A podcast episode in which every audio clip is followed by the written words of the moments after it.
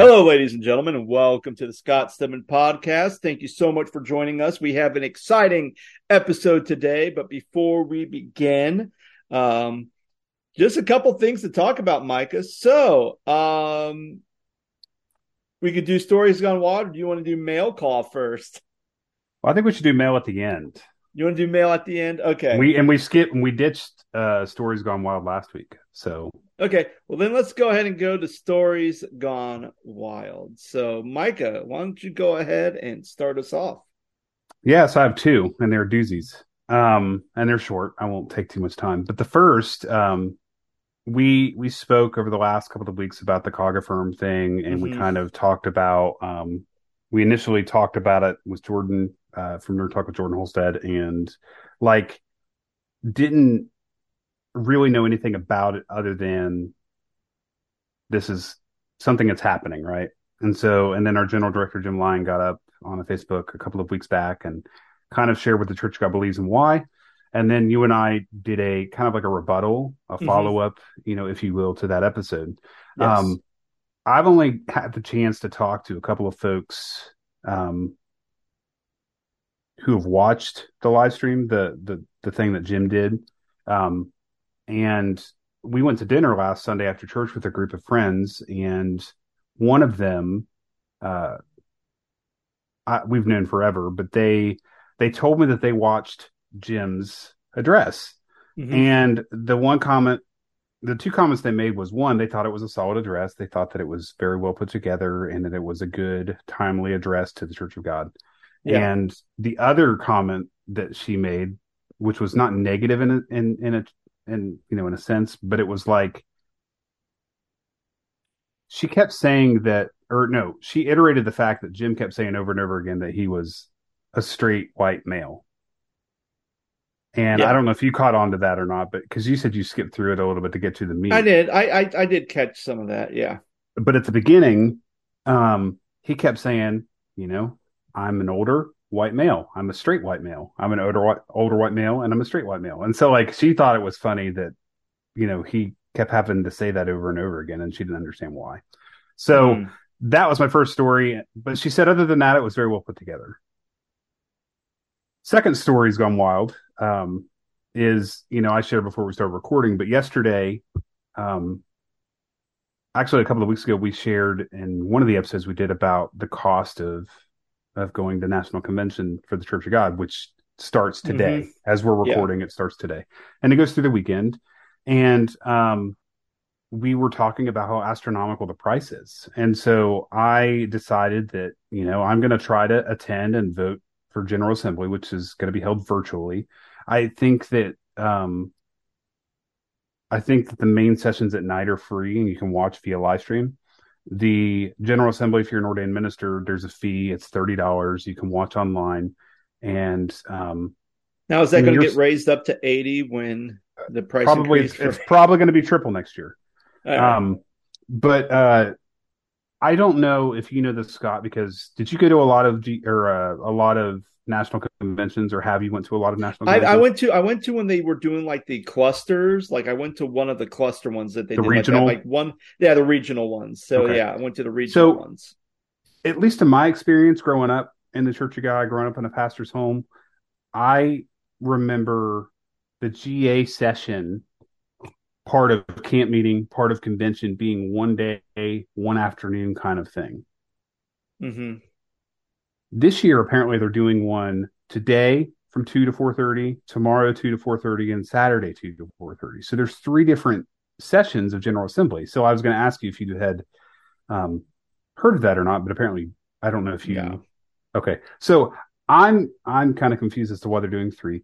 So in reference to my second stories gone wild, I decided last second that I was going to pay the thirty dollars and jump on a virtual version of General Assembly, just so mm-hmm. I could see what's going on, see what we're going to vote on, see what we're going to talk about, see who's talking, everything we're going to, you know, see if we can get a glimpse of you know who's actually being there and who's not. You know, because you and I kind of report on this stuff and we talk about it on the you know on the regular with Jordan and other pastors and leaders that we know, and so um, I called yesterday um, to Anderson Church of God Ministries, which is where our uh, our national offices are in Anderson, and um, I I couldn't for the life of me on Church of God Ministries website find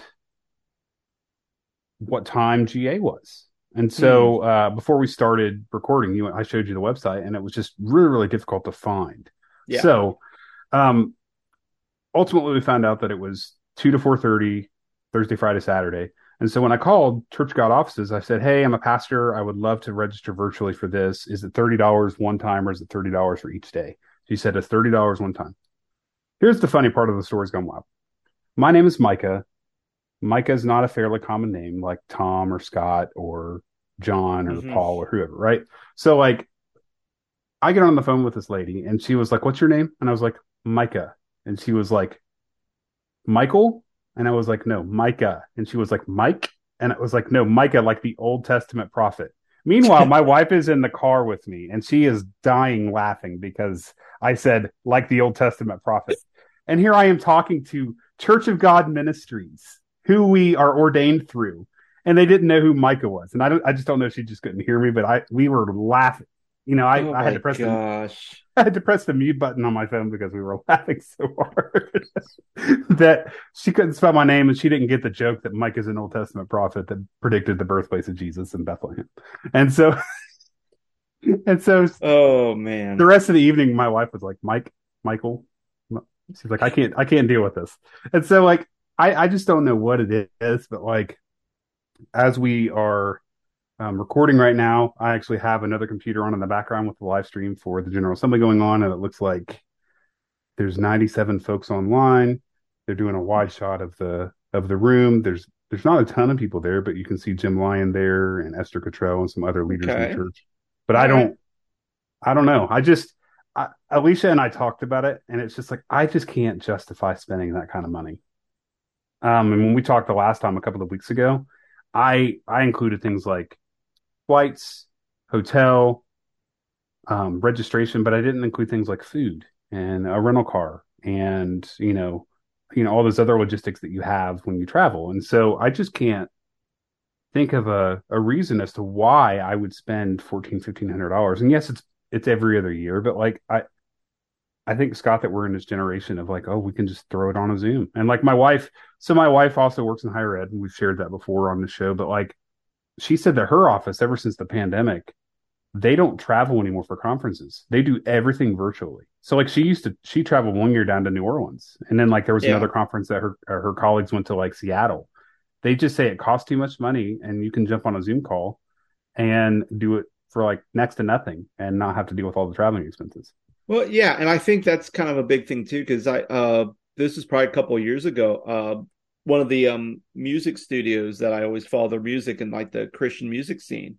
They're talking about how in the early days, you know, that office space, people would always come into work, and now really all they have is they have like a they're renting out like a little small office for people who do want to come in to like work in an office space but basically it's like besides like the warehouse to ship out like all the CDs and the web store and everything else, everybody works from home. And then it's like, well, if you, we have a place in Seattle if you want to do an office space, but frankly, you can work from home. And as long as you're working from home and doing what you need to do, that's pretty much it. And I think even like a lot of tech companies now, like a lot of times it's like, well, if you can work from home, then work from home or if you're or if you're someone where you're like you know i have two kids it's it's you know school's out i really need to go somewhere you know if starbucks isn't you know here here's like a little coffee space shop. and even or even like now like i know when i before i left staunton there was like a place where literally all it was was it's like it was this hub where you could just walk in you could pay for a space and you could just walk in and rent the space out and basically it can kind of be like your own little like quiet nook for you to be able to do all your work. And that was yeah. and it's like oh okay. So i mean i wouldn't be surprised if we start seeing that more and more. I would i'd be surprised i mean i wouldn't be surprised if eventually down the road everybody who works at the national office there would be no national office like you still have like your warner press to do all the books and the flyers and that whole like printing division and but other than that i mean i don't see why the general director needs to be have an office especially since most of the time jim it's like, oh, hey, I'm over here in Seattle, or hey, I'm over here in like Texas. Like he he travels a lot for his job, so it's like he doesn't really need an office. I know that like the stuff he needs to do. I know that my good friend Todd, um, he works for LexisNexis, LexisNexis mm-hmm. as a uh, like a consulting technology engineer or something like yeah. that. He during COVID, he was already working prior to COVID. He was already working two to three two to three days a week from home. During the pandemic, his company sold their building that they worked in. Yeah. And just said, Hey, you guys are working 100% remote from now on because we don't have to rent and we don't have to pay for office spaces and we don't have to pay for buildings that were half empty anyway with air conditioning and electricity and things like that.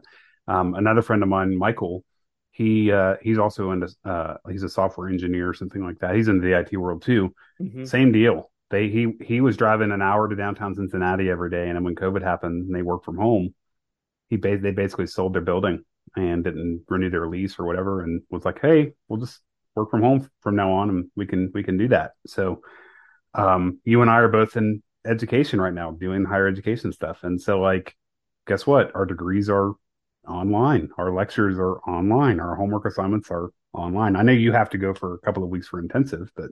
Mm-hmm. I just think it's another that's another area where where the Church of God can really take a look. Yes, community is important. Yes, gathering together is important, but the reality is people from I don't know, Portland, Oregon aren't going to fly to Tampa. Well, and or, that might and even that might be the thing cuz even with the regional conferences, maybe that would be your gathering together time because you're gathering with people and you know you might have like some people like i don't know like i mean i'm not sure if your dad tries to hit all the regional things across the state oh but, i don't want to talk about that. No I, he, but, I mean well but one I mean, year one year so he he's in he's in eastern eastern pennsylvania and one year yeah. he went to the philadelphia one and my grandmother who's still alive his mother lives 10 minutes from our house.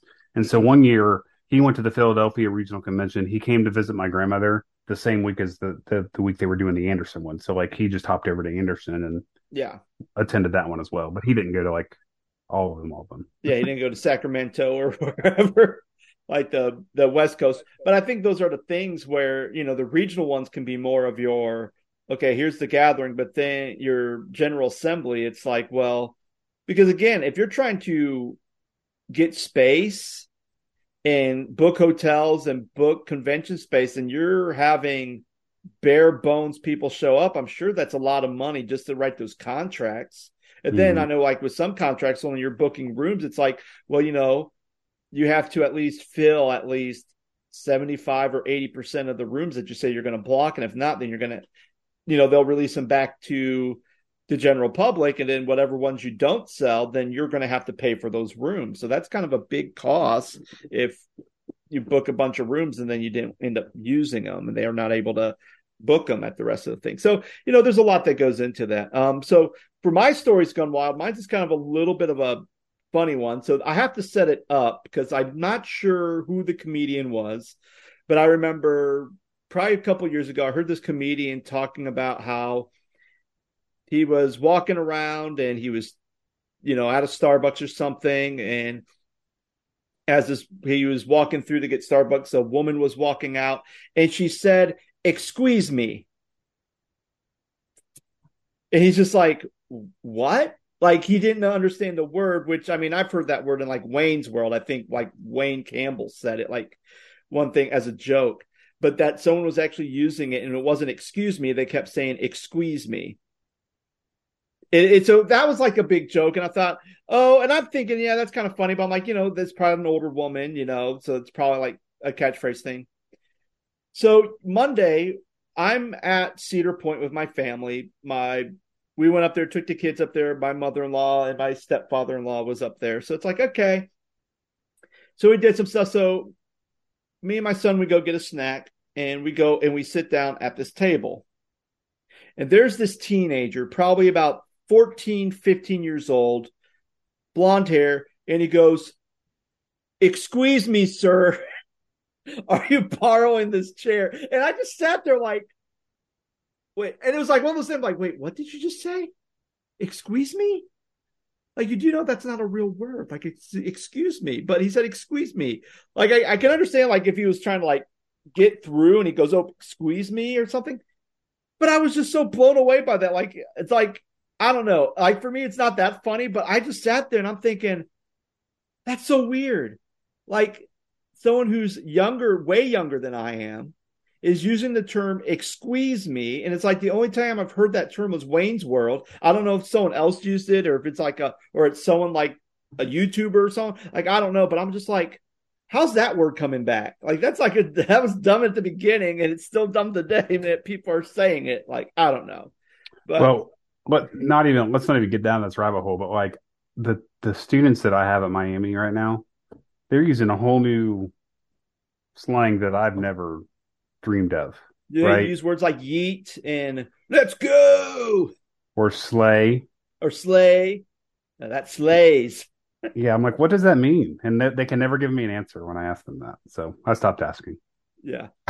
Can you please give me a Webster dictionary terminology of the word slay? Because as I see it, you're trying to kill me, and I don't appreciate that as a as a member of the Miami University community. Blah, blah, blah. All right. So uh, we said we'll do mail call at the end. So we're going to go ahead and dive right into our main topic, which Mike and I, we did a conversation about hiring church staff and mainly administrative assistants, secretaries, maybe even sub ministry roles like children's ministry, worship leader, and how those seem to kind of fall under a different category than like when you're hiring like the lead pastor because that seems to kind of go through a whole different system. Like so today we're going to kind of talk about you know kind of the do's and don'ts um, from our experiences of hiring a lead pastor. So um, i'll kind of start this off by saying like you know when i got hired over where i'm at now over at bexley united methodist church um, the pastor put something i'll put in put like a um a job posting out there. I saw it i applied to it we had a conversation that then that conversation led to me having a zoom conversation with her and i think it was also like with the um, pastoral board talked with them and then i had an in-person interview where i drove to columbus had an in-person interview with a couple of people just to have another conversation. This was like mix up of just like various peoples from different ministries of the church. And then after that, like literally those people were kind of more of a sounding board. But ultimately the lead pastor had the final say on if I was going to get hired or not. So and there's been a couple of other positions when I've applied for other sub positions. Really, it all boiled down to the lead pastor basically saying yes or no. Um, and I haven't really been in a setting where that wasn't the norm. Um, a lot of times it's usually pastor finds somebody like a sub position, like a youth minister. The elder board or some other team interviews them and then at the end they can make some suggestions but at the end of the day it's usually the lead pastor who hires them is that kind of your experience as far as like you know as far as why the lead and pastor it goes through a whole why, how a lead pastor hires other staff or how other sub staff is hired mainly it's the lead that kind of makes that final decision well i think so i shared a couple weeks ago yeah um but I've seen it done a number of ways, right? But like in most of my experiences, the lead pastor, you know, with the blessing of the elder board, mm-hmm. you know, is is the one who says, uh, you know, is the final go to for hiring and firing of staff. Yeah. Um, there's kind of this uh, triangle, if you will, like you have associate staff, lead pastor, and then board of elders.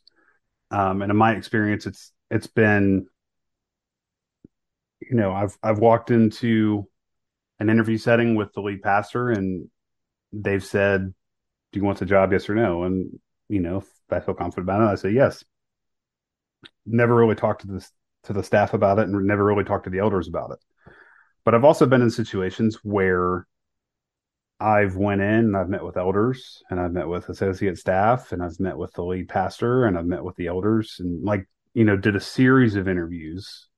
Um, and I guess it just depends on the size of church, how the church wants to proceed with the the the, the hiring of staff. Um, mm-hmm. The modern setup, I believe, is what you're saying though. Like you know, a lead pastor is accountable to a board of elders, the staff, associate staff, you know, creative arts, youth, worship, executive uh, senior adults pastor, etc. Um, they're all accountable to the lead lead pastor, and then um, the lead pastor, you know, says who stays and who goes, or vice versa. Now, I've also seen it too, where you know, say the lead pastor leaves and the church hires a new pastor, that new pastor comes in, and I've I've heard stories of lead pastors coming in and wiping out the whole staff and bringing a whole new staff in. Yeah. Have you heard that? Have you been a part of that? I've, I have never been a part of that, but I have heard that happen before, and um, doesn't really go too well. I mean, I think not necessarily on like the getting the work done the administrative side, but I think more of the relational side that usually kind of has a lot of um, sting to it, as you will. Um, so yeah, so when it so when it comes to hiring the lead pastor, then that's a whole different ball game, and and I think just to kind of sum it down, because I mean, I know a lot of churches, they either have the call system, which is kind of what Michael, you and I are used to within the Church of God. It's that you feel called to be the pastor of this church. So, versus an appointed, where usually you have like a bishop or someone who's like kind of like a regional pastor who says, okay, this church has vacancy. I'm going to go ahead. I'm going to grab some a pastor and think that they may be a good fit for this church. And usually, depending on if you're Lutheran, Methodist, or Presbyterian, usually the church can say yes or no. Or in other times, you don't have a choice. It's basically the bishop saying, "Okay, here's your new pastor," and then that's it. And usually, the congregation doesn't have a choice. Where in a call system, um, there is a choice because even if you have a search team that is put together of people from the congregation who basically are putting out feelers, putting out job postings, and then you get a pool of pastors. They kind of sort through it. They finally narrow it down to maybe a couple, interview them.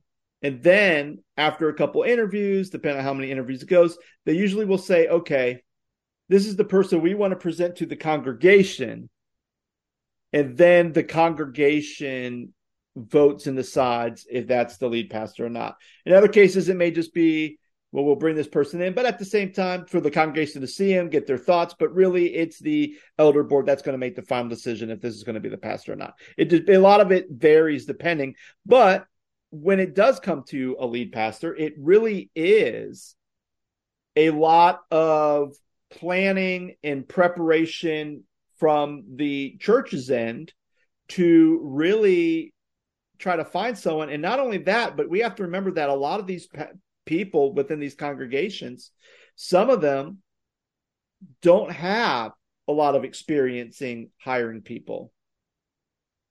Mm, that's a good point. A lot of these people, a lot of these, I mean, you may have someone who, like, I mean, I can think about, you know, I could think about like, you know, the smaller churches I work at, usually you always have kind of the same handful of people that are always on there. So once a there's a pastoral transfer, it's like okay, we know what to do because I've been on the team. I've done this before. We've searched for a pastor, but there could be some other people who have literally no clue as to okay, what do I do? And sometimes they can get help from like maybe a state agency or like the state ministries. But for the most part, like if you have a decent sized church and you're always changing people out and you're having more people be part of leadership so it's not the same three or four people that kind of dominate the board it's very easy for people to go into this and feel overwhelmed and not really know well besides the administrative sides and the intricacies of okay well i have this site or here's these websites that i could put church job postings on but how do you really a find a pastor and how do you sort through all the resumes that come in? So, uh, Micah, I just so to kind of set that stage, what are some of the ways you have seen churches try to navigate from planning to executing a hiring of a pastor?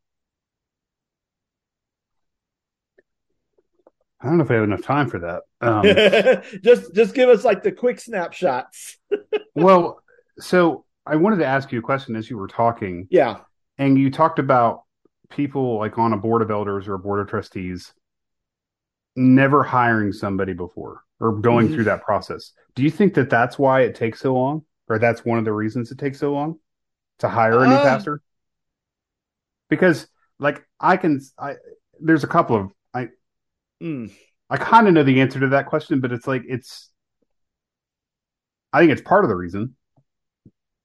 Well, I think it goes back to I think yeah, I would say so. I would think that. I also would think if especially if you are a church organization where the congregation has the final vote, I think there's a lot of pressure for the search committee team to not only a present somebody to the congregation, but making sure that they present somebody because again, like you know, when when I when I candidated down in Staunton, they paid for my travel down from Ohio to Virginia and back. They paid for my lodging. They they paid for you know I think they had like a, I believe they had I mean they paid for some food, but then everyone brought in a meal. So you have to think about like there's a lot of money being spent. So you want to make sure that this is the person that we think is going to be the best. And if the congregation's like, eh, nope, well, then, well let's t- let's take that a step further, Scott. What if yeah. what if you what if you you Scott are candidating at a church? Mm-hmm. You interview, the interview goes great, you try out, everything goes great, they vote you in, and then you don't feel called, and you pull yeah. the plug on it. Yeah, then so then lot... it's like then the church is like now what do we do? Yeah, because we we and, thought we found this person. Yeah, and I think that's kind of yeah. So I think that's kind of the big thing. Like it's very tricky, and you know, my dad, who again he's a CFO, the times when he was on search committees, he's very good as far as saying, okay, here it is. Here's what we're going to do. And I mean, they get very, they move very quickly in finding a hire.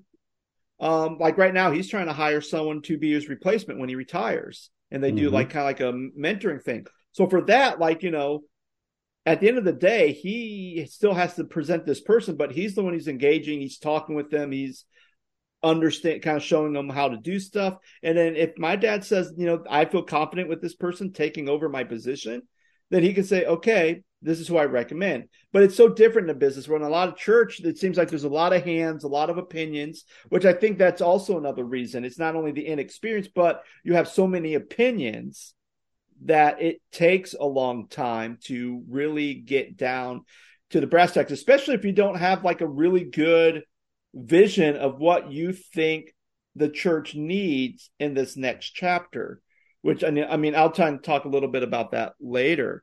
Um, I just think it's always it's always been amazing to me how long it takes a church to hire a pastor. I've I, have i have grown up in it. My dad's a pastor. I've been serving in churches for over ten years. Uh, I and and what I mean by that, Scott, is like lead pastors, not like associate staff, not you know admin or office, you know, administrative staff. The lead pastor. I've been in churches, Scott, where it's taken nine months to a year to hire a pastor. Right? I've been in churches where a church went three years without a senior pastor. Um, it, it just blows my mind that either a they're being too picky or B, just they're not in a healthy enough space to have a pastor right now because like we've we talked about it on other episodes. Mm-hmm. Like maybe the church isn't in a good enough space, and then like you get somebody who you think is going to be your next lead pastor, and that person gets there, and then by the way, you're fired, or we're going to shut the doors of the church. Yeah, that's that's not good either. No, yeah. and so here's so I guess I will kind of so I guess the kind of I guess I'll kind of talk about like maybe my three do's and my three don'ts, like really try to hit there. And then you can kind of throw like ones that you may agree with, or even ones that you say, well, this is one of my do's and one of my don'ts.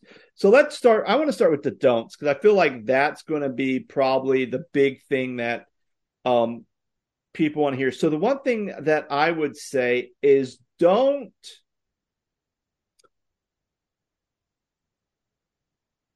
don't neglect having a understanding of who your church makeup is. And and not only that, but also the pulse of your church makeup. And and why I say that is maybe you're a search team and you're thinking, okay, we really want a pastor who's energetic, who's very enthusiastic, that can get people out of the seats to go out into the community, preach the gospel, and try to get people into the church. Okay. Great. That sounds great. I think every church could say, I want a pastor like that. But you have to, have to remember that it's not just the pastor alone that brings people into the church. It's the entire culture. It's the entire body. So if you're hiring somebody who's enthusiastic, young, and everything else, but then they come in and they're saying, okay, everybody, we're doing this vacation Bible school and we need X amount of teachers, X, X amount of people to pull it off, and no one signs up. And then the pastor's like, okay, well, we've reg- we have put registration out there, developed promotion. I now have like 30, 35, 40 kids, and I have no volunteers because no one in the body wants to help out and do things. So, can I even adequately pull this off, or do I have to call friends or neighbors or people I know to ask them to take time out of their schedule to help me in my vacation Bible school because the people within my congregation are just not stepping up to the plate. So I think that's going to kind of be a big thing, and I think it's going to save you a lot of headaches. And and and I and I mean this in a very, I want to try to be careful and not kind of say this in a mean way, but you know, if you're someone who's on this search team and you kind of know the makeup of the people, then it's important to kind of say, okay, are we a church that really wants to thrive and grow and really try to go out in the community? Or are we a church that really needs to sit, reflect, and not necessarily have someone kind of preach to us until we close the doors of the church, but maybe you need a pastor who can maybe do a lot more of ripping out the weeds and the rot, spiritual rot within the church to kind of help breathe a new, fresh spirit into the church, to kind of help with some of the healing and some of the things that need to come happen in the church. And then once they get to a point of healthiness, then the pastor can kind of do a leap and go, okay, now we're going to do things, or maybe it might be okay. That pastor's time is gone, and now it's time to hire them. And I know in some churches, usually that person that kind of help navigate, usually an interim pastor, kind of that in between. Um, some churches can hire someone like that. But for the most part, you know, the church needs to understand their culture and what they actually need to help them go forward. And sometimes that may be very evangelistic and try to bring people in the church. Other times it may just be trying to deal with some of the spiritual trauma or some of the spiritual abuse or some of the spiritual stagnation that's happening in the church and try to get all that stuff out to kind of help empower people to be more mission focused. So that's one of my um so that's one of my I guess one of my don'ts is, you know, don't, you know, try to figure that out. Um another don't is don't be so oh, don't be so uh, I can't even think of the word now don't be so restrictive with the type of pastor you're looking for. A lot of churches will want to hire somebody. They may say, you know, we want someone with a master's degree in theology or religion or ministry. Okay. There are some churches who say we want someone with a doctorate and 20 years experience. Okay. So when you put that out there, that's going to a that's you're going to get a response for people who probably have 20 years experience and a doctorate. At the same time we live in a culture where there's not a lot of pastors out there that a have 20 years experience or they may have 20 years experience but they don't have a doctorate. So in some ways you may be pulling from a very shallow bar- barrel of candidates and if you get like five candidates and you're like man i don't like any of these then the temptation is like, well, we want someone with a doctorate, we want someone, so we're going to keep our registration open. So now you're just keeping registration open. I think that's maybe one of the reasons why sometimes it takes a long time for churches to find a pastor because they are so narrow in what they want that they have an unrealistic expectation of the of the job field out there to get someone and especially maybe you find a guy but maybe that person does not want to live out in the rural areas of ohio getting a salary of $25000 a year. Mm. they may not want to do that. So you kind of have to kind of have some wiggle room. Now I, on the same token you don't want to just say well we'll take anybody because you can get we want someone with like five years of five years of church experience. It doesn't matter if they have a bachelor's a master's or a doctorate and you may get who knows what you may get you may get a lot of choices but now you're going to have to sort through um, a lot of resumes so i would say put what you want but then also be flexible because i know there's been a couple times where i've applied to positions where i knew that i didn't have the experience per se, like church experience, but I also had the degree. So it was one of those things. It's like, and even sometimes with me putting stuff out there that I didn't meet the criteria, I still at least got a phone call and an interview because they're like, okay, we're seeing a lot of stuff, even though you don't have the experience, we see what you have done in a short amount of time that we see that you may actually be a good fit for our church. And I think that's also another thing too, is that if you get those resumes that don't fit your criteria, don't be so quick to just throw them in the trash can. Um, try to, um, you know, try to seek those people out because those may be kind of like the Davids um, in the mist where God's saying, This is the person I chose. Technically, by your rules, they shouldn't have applied, but for some reason, they must have felt led or called to send your resume to this church even though they don't fit the criteria. So there may be something there. You're thinking about that. no, I, I have a there's a lot I could say, but I was I was thinking as you were talking through that, like mm-hmm. you know, we we we we're talking like really about you know the um not necessarily the qualifications, but the you know a job description, right? and like what some churches perceive as the qualifications they want to be their lead pastor. Um, something that we don't talk a lot about, Scott, and you could you could be a you know testament of this, but like we you're very fortunate in a situation right now where where the church you're at has a parsonage mm-hmm. where your housing is in, housing is included in your your package, yeah. right? Yeah. So absolutely. like growing up of the churches my dad pastored when I was growing up, we only owned one house of our own. So I guess what I'm saying though is that like the salary package may not be the greatest in the world or what may, people may perceive, but if you you can if you can land a mm-hmm. gig in the Church of God or whatever church you're affiliated with, oh yeah. that is like I don't know, 50, 60, 75,000 dollars plus housing where you don't have to yeah. buy a house and move your family across the country with no housing, but have to go, you know, either sell your house that you're living in and buy another house all in the same process. That's yeah. that that can be considered a part of the package. Exactly. Um, and I think a lot of people forget that when they're applying for jobs. Uh, yeah. But I think on the other side of that, there's a lot. I think long lost are the days of of, of a lot of churches that have parsonages anymore because either they've they've they've not grown and they've shrunk in size as a church and they've had to sell the, the property to, to to put into their church budget so they can stay afloat mm-hmm. as a church. Yeah.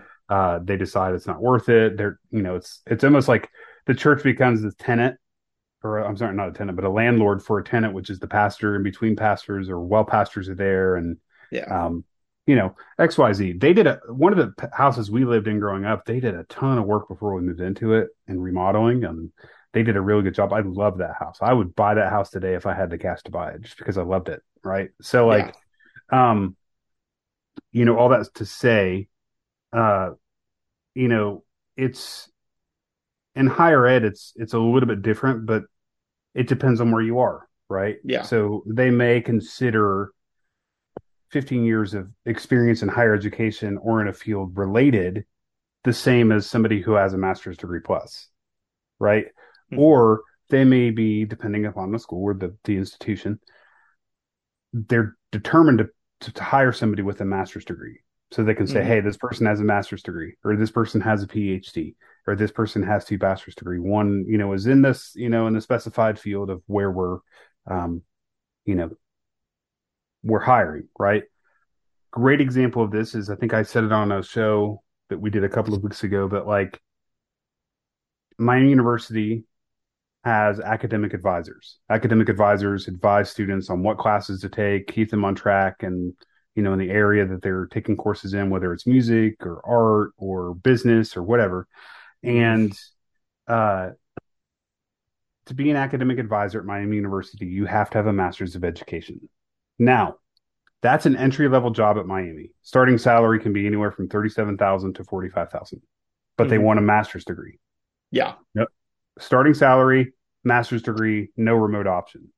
Very little remote, right? University of Cincinnati, same job. They only want a bachelor's degree. They're going to let you work from home, uh, you know, two to three days a week right at the start, and they pay more. It we're 30 minutes apart, right? As Yeah. institutions. But it's a bigger school. They can offer more incentives, things like that. So Yeah. back to the church thing.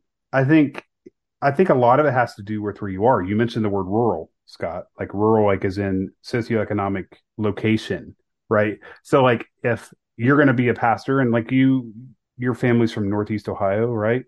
hmm Yeah. Northeast Ohio. So like you and I both know, I grew up in Northeast Ohio. I went to high school in Northeast Ohio. Like literally went to school in the middle of a cornfield. The closest city to us was Pittsburgh, and it was 45 minutes away, right? So like the big city. Um,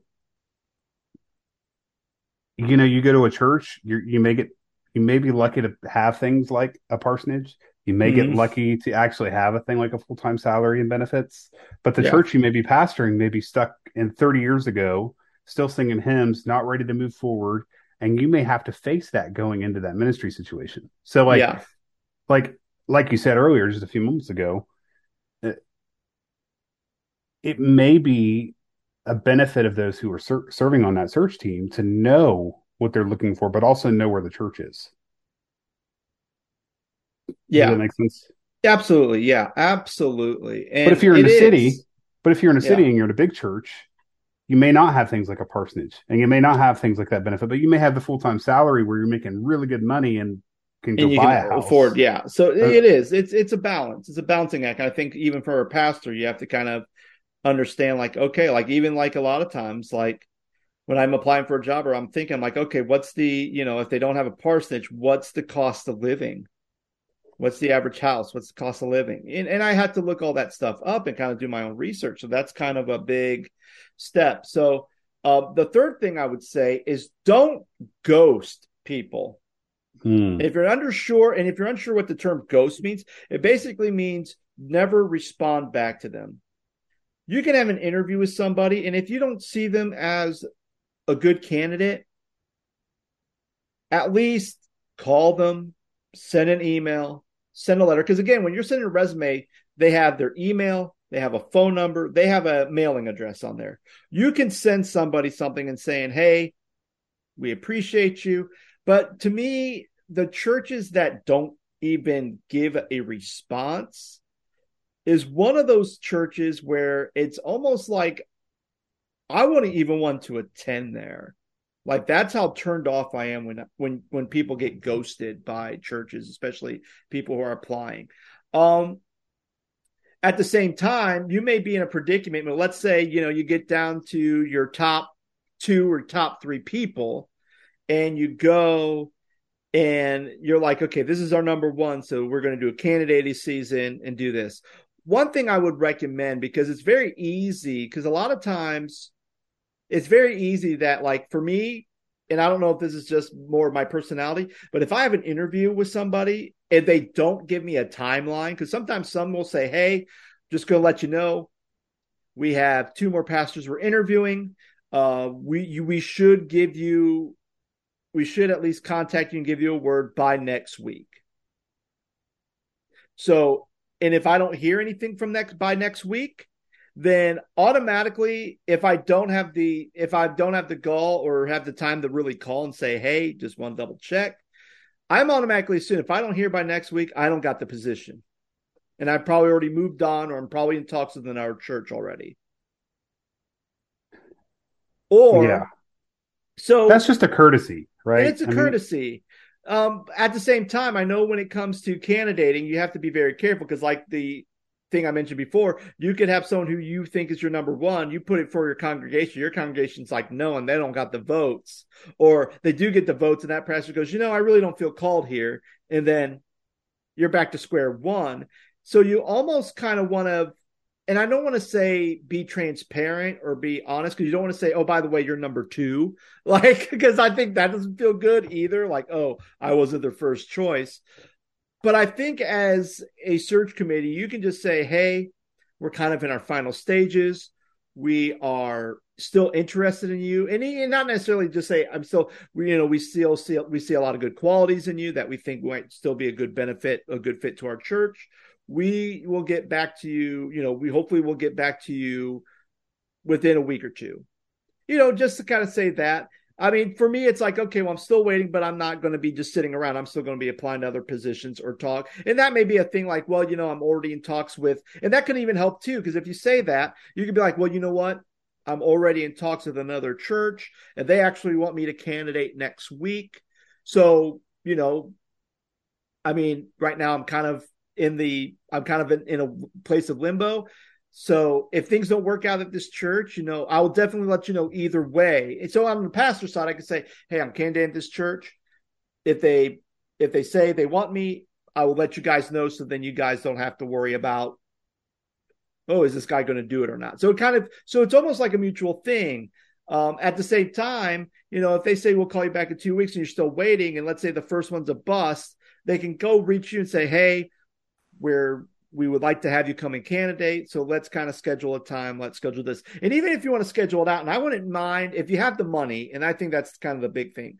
If you have the funds to basically say, okay, we have three top candidates. Instead of going, well, this is number one, this is number two, number three, let's consider all three of these number ones. Let's say, hey, we booked this person this weekend, we booked this person next weekend, we booked this person next weekend.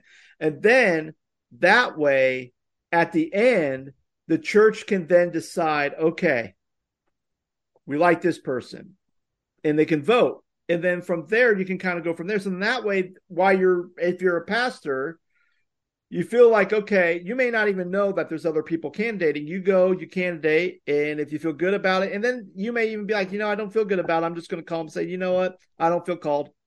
You know, thank you for, thank you for the opportunity.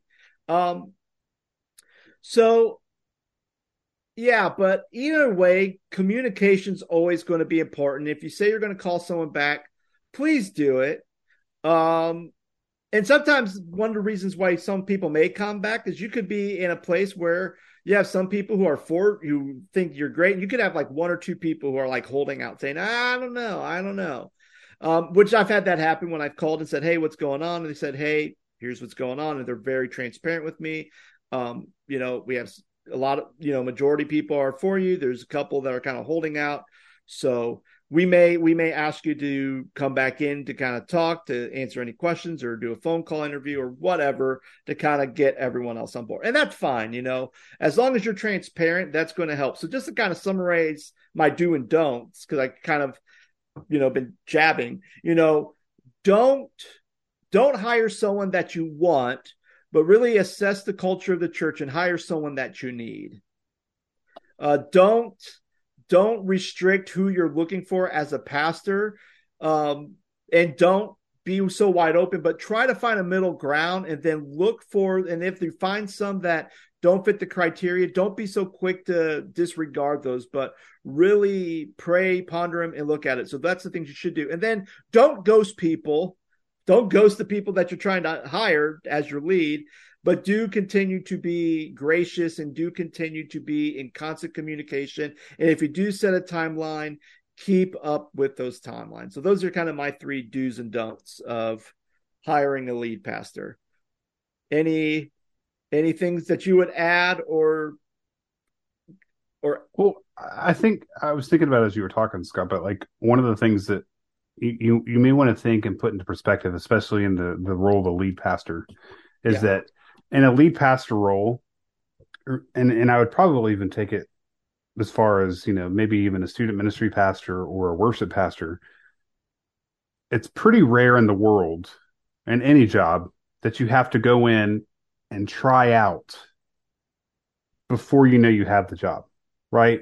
In most circumstances, if you get a job, I don't know, let's say Burger King or my job at Miami or um I don't know, gas station down the street. You literally apply, you interview, you get the job, you start, right? There's no tryout and there's none of this like waiting period as far as whether you're going to be ghosted or not. So I think it's it's it's important to remind folks that when you go to be a pastor or try out to be a pastor for a lead position in a church, you interview with people and then you go literally preach to that congregation. It's not like, hey, we like your resume. Can you start July 1st? it's Yeah. you try out, you talk to their elders, and then they vote. You know, if it's that kind of circumstance like we talked about earlier with the Church of God. If if you're not in that kind of situation, then you don't know. Um yeah, I there's there's a lot of things that I would say as far as do's and don'ts. Um you also have to like one of the struggles I've really had over the last couple of years is has been like, especially in a lead role, like stop looking for the perfect person. Mm. It's it's not going to happen. And like you said it a couple of weeks ago, Scott, in one of our episodes, but like you're not going to find somebody that's middle aged that has a PhD, who's married and has children all at the same time. Oh, also and has 20 years of ministry experience. It's just not going to happen. I'm sorry. Like I hate to break it to you. So some of that stuff, like you said earlier, with the the search team, people trying to be cognitive of like what the church really needs and why. Some of those things are going to have to sacrifice, whether it's education or experience or married or family, whatever it may be. You have to think about what you really need and kind of lower your expectations. Another thing I want to think about really quickly as we I don't know where else you want to go with this conversation, but like the the idea that what about younger pastors? And what what about the whole experience conversation? What if somebody truly believes they're called by God and they can't get a break or can't find a church to go pastor and be the lead pastor of, and they truly think they're called to be a senior pastor, and they can't get into church and can't get in the door of a church because they don't have that quote unquote experience? What are your thoughts on that? Mhm. Uh, I think that's a good one to add to. it's uh can, can, you say- can you say that again? Because I'm, I'm my mind's going everywhere, and I just want to make sure I don't get into a rambling bit. So let me So I'm yeah, trying to so focus my mind. Scott, Scott, say you and I are 20 years old again or 25 years old again, and we're, Yes. we we feel like we're called to be a senior pastor of a church. Mhm. They won't even look at us because we don't have quote unquote experience. How do we get our foot in the church if we don't have that quote unquote experience? Yeah, so that's uh and I think the experience thing's also another word. So let me let me let me go back. So back in 2010, I'm going through my ordination. I'm kind of going through the ordination process. I'm getting close to graduating with my master's. And up until this point, I already have 10 years of ministry experience. Now, it's not church ministry experience, it's 10 years of camp ministry experience. I had a year of an internship of doing church ministry experience. And I also had a year of like counseling experience as a counselor. Okay. So that's all my experience. So there is a particular church in the Columbus area that their pastor was retiring. And I, it was one of those things where as I'm looking at churches and stuff, for some reason, there was something about this church that really gravitated towards my heart. And I'm thinking, should I apply to this? Because they, again, they were asking for somebody with a master's, which I would have my master's, but they were also asking for someone with 25 years of experience, which I think actually was 15, which technically I would have had 10 if you count camp ministry in like a year. But if they're just counting pastoral stuff, then it was a year. Um, so it was one of those things where I'm like, eh, should I apply to sure or not? So I ended up having a conversation with the um which would be the associate director of Ohio Ministries at the time. And, you know, talking with her, she was thus very supportive, very affirming of my call to ministry. And then she kind of made the comment, like, you know, and she mentioned that church's name. I didn't even mention anything that I was even interested in applying to this church. But she made the comment of, well, you know, a church like this church, you know, they really want someone who has a lot of experience because it is a church that has, you know, hundreds of people versus a church that has like tens of people. And so it kind of, it's in a way, it was like, oh, okay. And it kind of put me off of not applying to that position. But then we get to like 2023. And I have literally seen this entire church go be to the kind of the mega to the mecca of being one of the largest churches in Columbus to almost being a shade of its former self. It just completely went down here, and they've had at least, I think, maybe three pastors since that time, and at least a couple of them. And every time, every pastor that's come in there has tried to done something has left through some random reasons. And then, of course, the one that's there uh, pretty much has taken a church that at least was having at least thousands and a couple satellite campuses to now only having hundreds and had disabled all their satellite campuses. And there's a part of me that still wonders, you know, if people are of a of a spiritual mindset, if they're really seeking the Lord and, and the Spirit's moving within them, the Spirit's really moving and prompting a group of diverse people on this search committee to find the next lead pastor. You know, if I would apply and let's say I did get the phone call and let's say things went and I did get the position, you know, would the church be in a different spot now than it is? I don't mm-hmm. know. Would I have been prepared? I mean, I could tell you, would I be prepared to pastor a church that size? Absolutely not.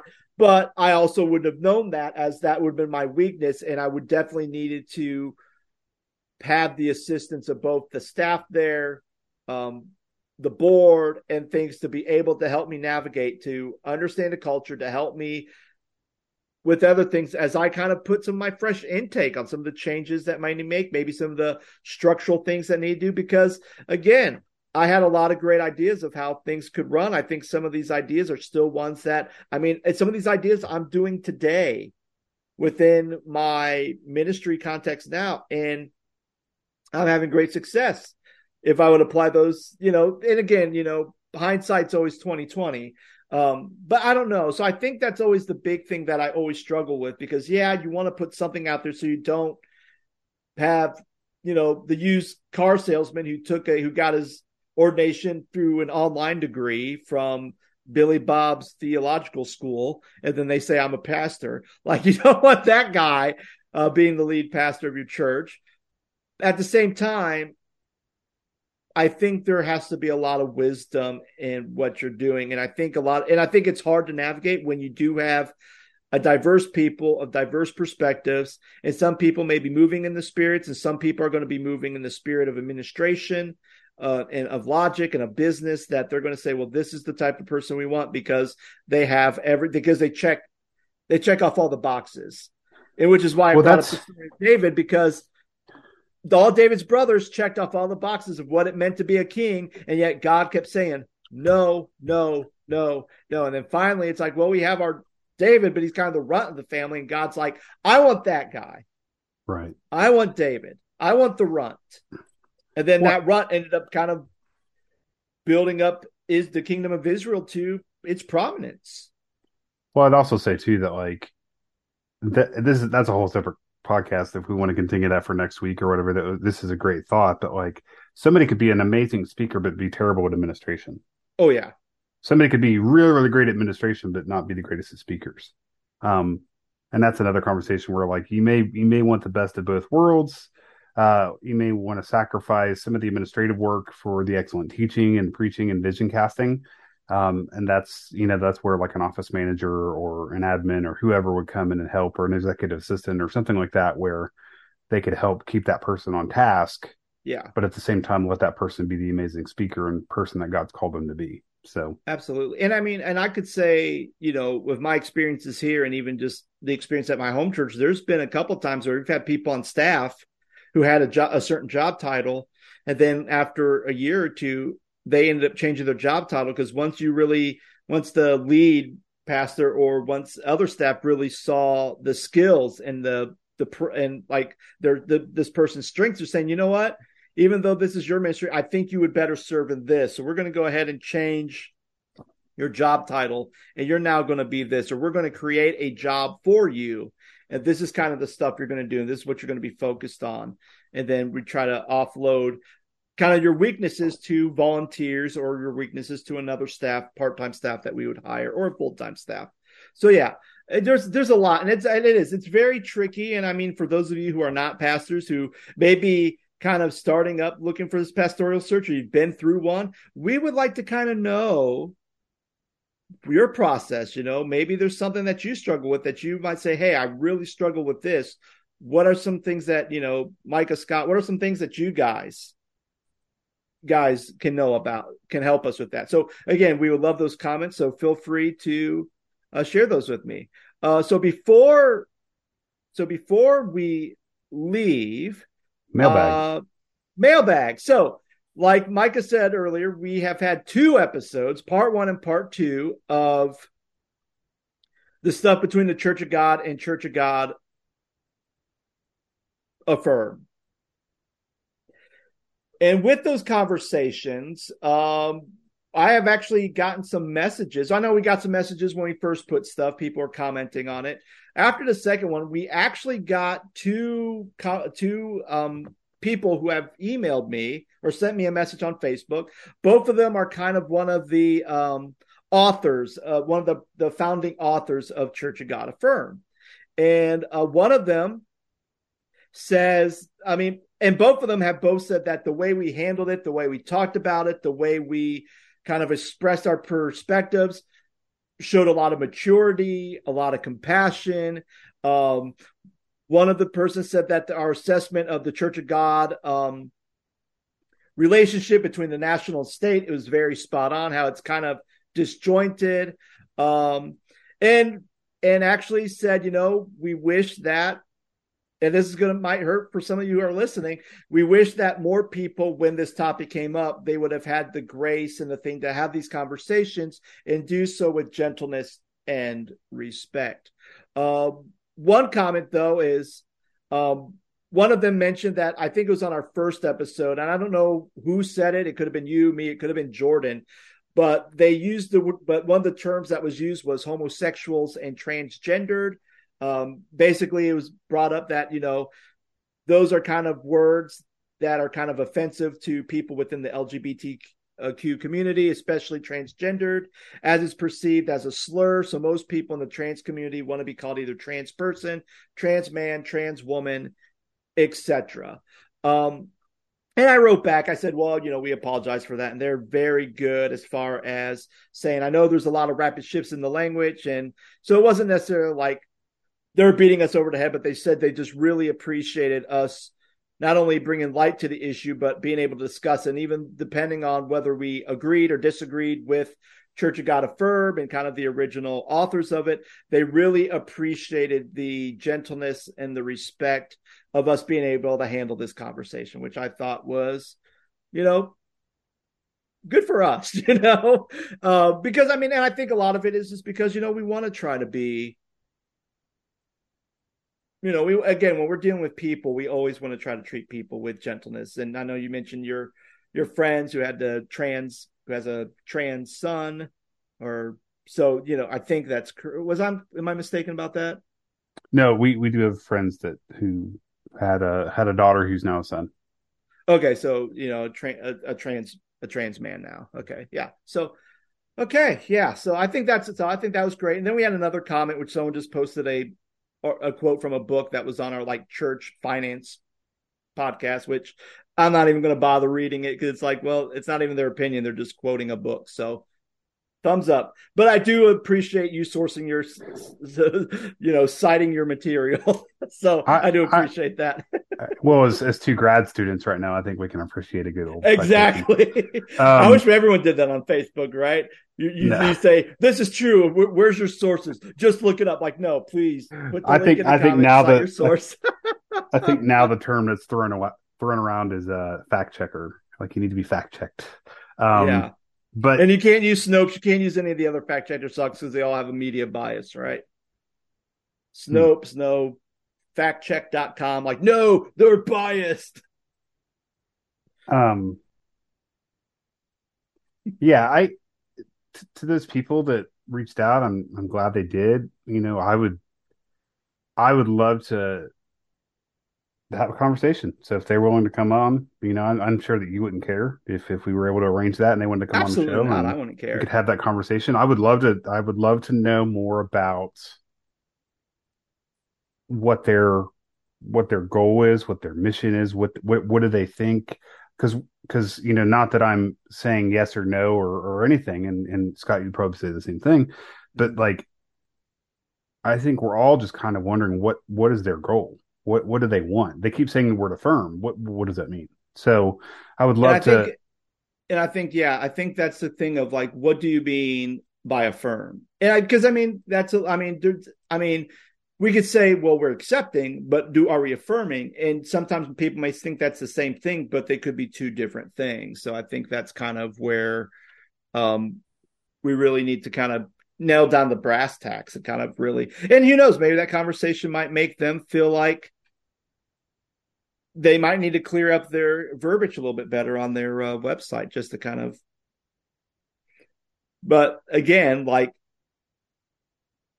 you know i think there is conversation i think actually one of them mentioned you know if we ever want to have a conversation or if they ever have them on the show we're, you know they would like to do it so i think that could be something we would we definitely would do in the future so yeah. Yeah. For you LA Knight people out there. People are like, who the LA Knight? You know who it is. All right, friends. Well, thank you so much for listening. I know we went off the tangent. And again, if you have any comments about any of our episodes, which I don't even know what episode this is, like 186, 187. Like we're we're close, we're getting close to 200 episodes of the Scott Stedman podcast. Which maybe the, maybe never... the 200th episode could be the the Kaga firm people coming on your show. Oh man, what an anniversary episode that would be! Yeah, so we'll we'll figure it out. I'll, I'll I'll try to work something out. But yeah, friends, thank you so much for listening. I hope you guys have a wonderful rest of your weekend, and we'll be back on with another episode. Take care.